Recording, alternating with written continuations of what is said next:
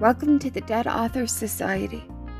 Frank Herbert, February 11th, 1986. Rest in peace.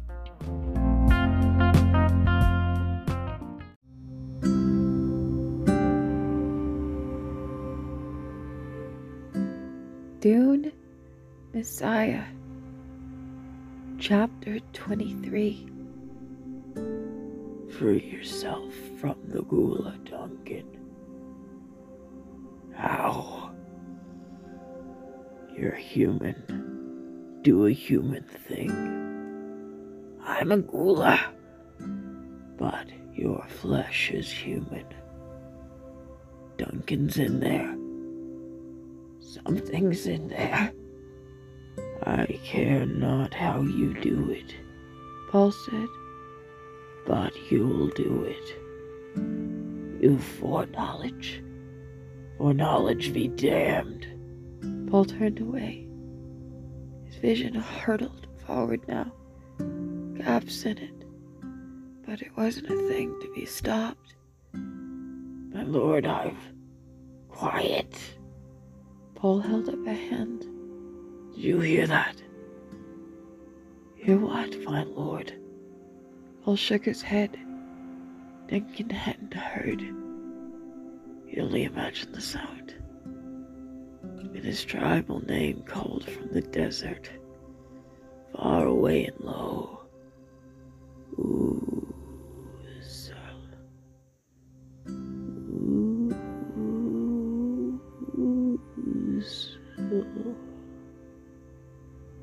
What is it, my lord? Paul shook his head. He felt watched. Something out there in the night shadows knew he was here. Something. No. Someone. It was mostly sweet, He whispered. and you were the sweetest of all. What'd you say, my lord? It's the future. Paul said. That amorphous human universe out there had undergone a spurt of motion, dancing to the tune of his vision. It struck a powerful note then. The ghost echoes might endure. I don't understand, my lord, the ghola said. A Fremen dies when he's too long from the desert. Paul said. They call it the water sickness. Isn't that odd? That's very odd. Paul strained at memories. Tried to recall the sound of Chani breathing beside him in the night. Where is their comfort? He wondered. All he could remember was Chani at breakfast, the day they'd left for the desert. She'd been restless, irritable. Why do you wear that old jacket? She demanded, eyeing the black uniform coat with its red hawk crest beneath his Fremen robes. You're an emperor. Even an emperor has his favorite clothing. he said, for no reason he could explain. This had brought real tears to Chani's eyes. Second time in her life when feminine ambitions had been shattered. Now, in the darkness, Paul rubbed his own cheeks, felt moisture there. Who gives moisture to the dead? He wondered. It was his own face. Yet not his. The wind chilled the red skin. A frail dream formed, broke. What was this swelling in his breast? Was it something he'd eaten?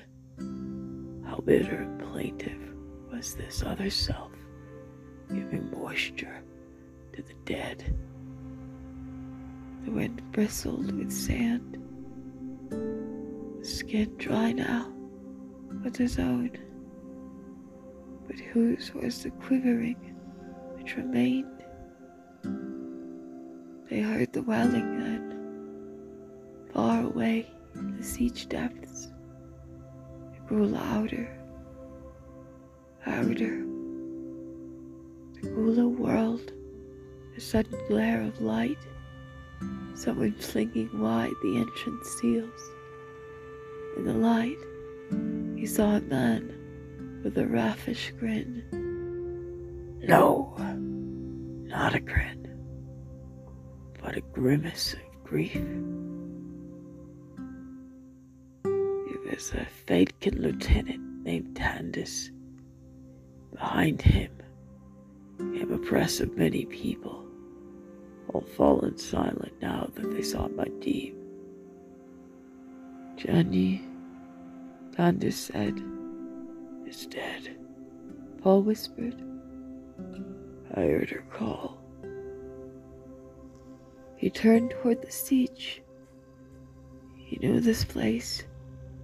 It was a place where he could not hide. His onrushing vision illuminated the entire Fremen mob. He saw Tandis, felt the Fedaykin's grief, the fear and anger. She is gone, Paul said. The ghola heard the words out of a blazing corona. They burned his chest, his backbone, the socket of his middle eyes.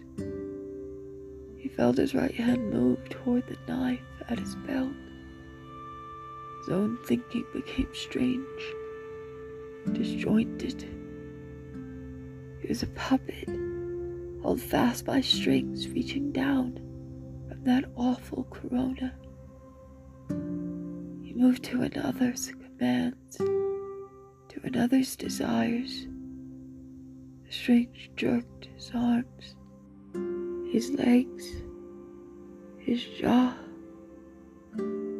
Sound came squeezing out of his mouth, a terrifying, repetitive noise. Rock, rock, rock. The knife came up to strike. In that instant, he grabbed his own voice, shaped, rasping words.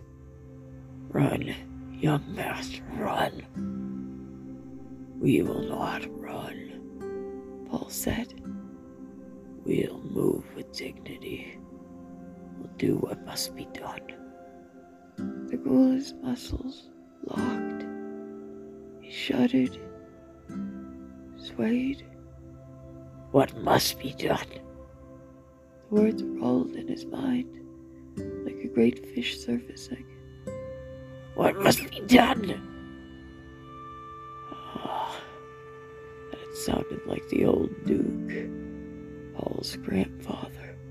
The young master had some of the old man in him. What must be done? Words began to unfold in ghola's consciousness. Sensation of living two lives simultaneously spread out through his awareness. Hayt, Idaho. Hayt, Idaho. He became a motionless chain of relative existence, singular, alone. Old memories flooded his mind.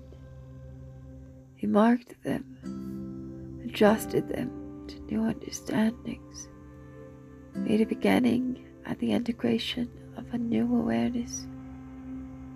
A new persona achieved a temporary form of internal tyranny. Emasculating syntheses remained charged with potential disorder, but events pressed him to the temporary adjustment.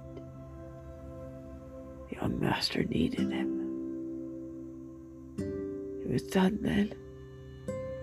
He knew himself as Duncan, Idaho, remembering everything of Hayt, though it had been stored secretly in him and ignited by a flaming catalyst.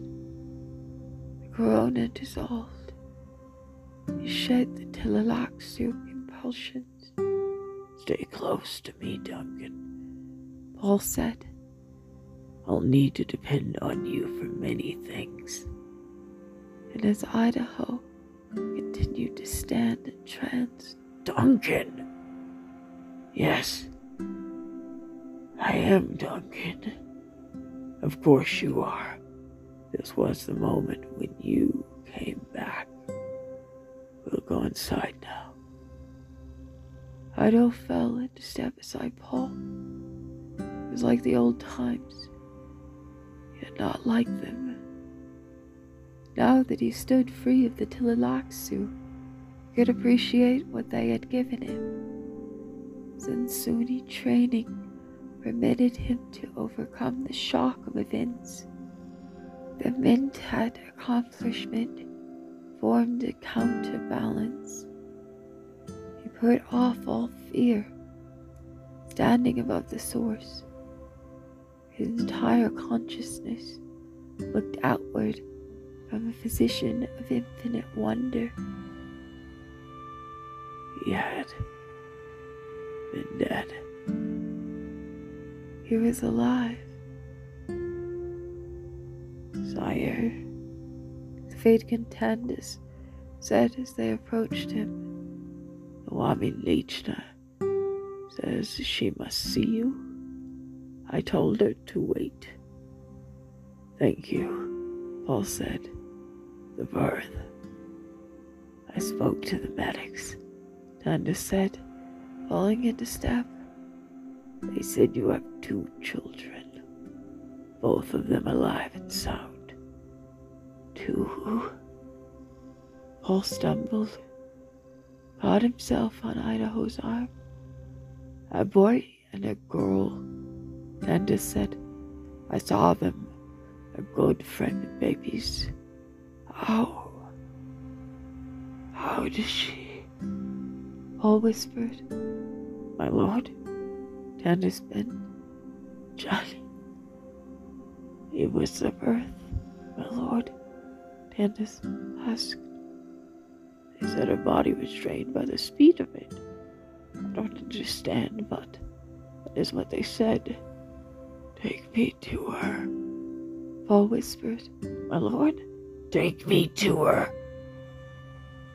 That's where we're going, my lord. Again, Tandis bent close to Paul.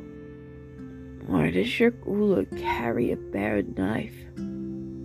Duncan, put away your knife. Paul said. The time for violence is past. As he spoke, Paul felt closer to the sound of his voice than the mechanism which created the sound. Two babies. The vision had contained but one. Yet these moments went as the vision went.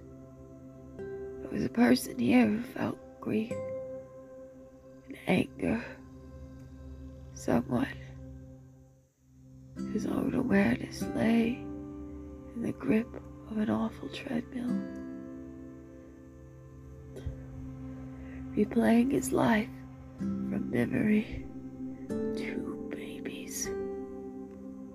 Again, he stumbled. Chani. Chani. He thought. There was no other way. Chani.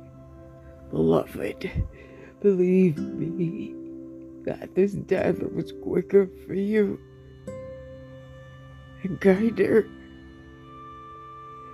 They have held our children hostage, displayed you in a cage in slave pits, and reviled you the blame for my death this way. This way we destroy them and save our children. Children. Once more, he stumbled. I permitted this, He thought. I should feel guilty. The sound of noisy confusion filled the cavern ahead of them. It grew louder, precisely as he remembered it growing louder. Yes, this was the pattern. The inexorable pattern. Even with two children. Chani is dead, he told himself. At some faraway instant in a past which he had shared with others, this future had reached down to him. It chivied him, it herded him into a chasm whose walls grew narrower and narrower. He could feel them closing in on him. This was the way the visions went. Chani is dead. I should abandon myself to grief. But that was not the way the vision went. Has Alia been summoned? He asked. She is a Chinese friend, Tanta said. Paul sensed the mob pressing back to give him passage. The silence moved ahead of him like a wave. The noisy confusion began dying down. A sense of congested emotion filled the sietch. He wanted to remove the people from his vision, found it impossible. Every face, turning to follow him, carried its special imprint. They were pitiless, curiosity of spaces. They felt grief, yes. They understood the cruelty drenched them. They were watching the articulate become dumb, the wise become a fool. Didn't the clown always appeal to cruelty? This is more than a death watch less than awake. Paul felt his soul begging for respite, but still the vision moved him. Just a little farther now, he told himself. Black, visionless dark awaited him just ahead. There lay the place ripped out of the vision by grief guilt, place where the moon fell.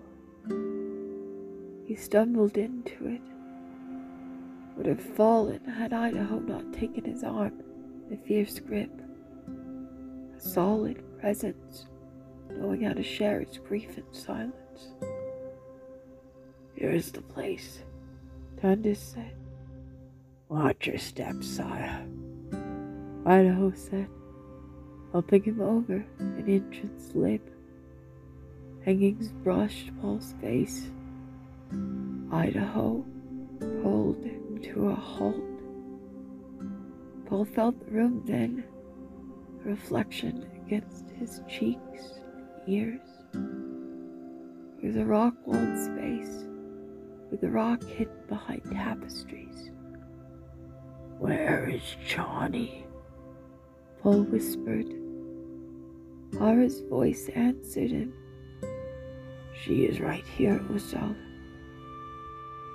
Paul heaved a trembling sigh. He had feared her body already had been removed to the stills where Fremen would claim the water of the tribe. Was that the way the vision went? He felt abandoned his blindness. Children, Paul asked. They're here too, my lord. Idaho said.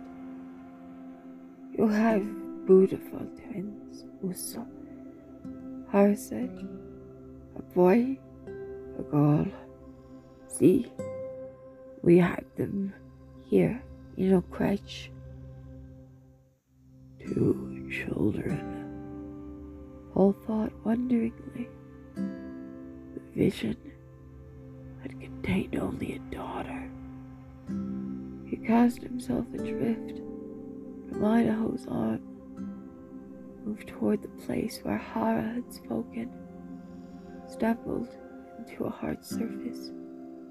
His hands explored it, met a glass outlines of a crutch. Someone took his left arm.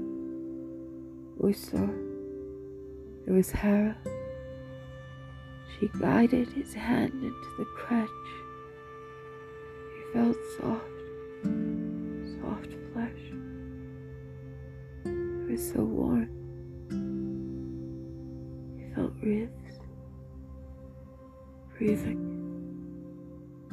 That is your son, Harah whispered. She moved his hand, and this is your daughter. Her hand tightened on his. Sir, are you truly blind now? He knew what she was thinking. The blind must be abandoned in the desert. Fremen tribes carried no dead weight. Take me to Chani, Paul said, ignoring her question. I returned him, guided him to the left. Felt himself accepting now the fact that Chani was dead. He had taken his place in a universe he did not want, wearing flesh that did not fit. Every breath he drew bruised his emotions. Two children. He wondered if he had committed himself to a passage where his vision would never return. It seemed unimportant. Where is my brother?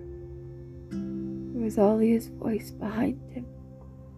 He heard the rush of her, the overwhelming presence. She took his arm from Harah. I must speak to you.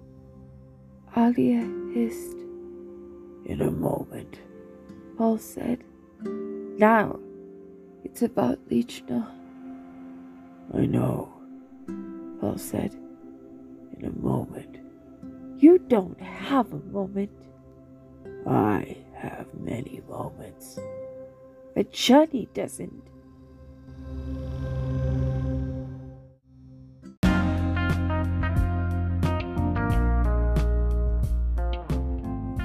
Listening to the Dead Authors Society.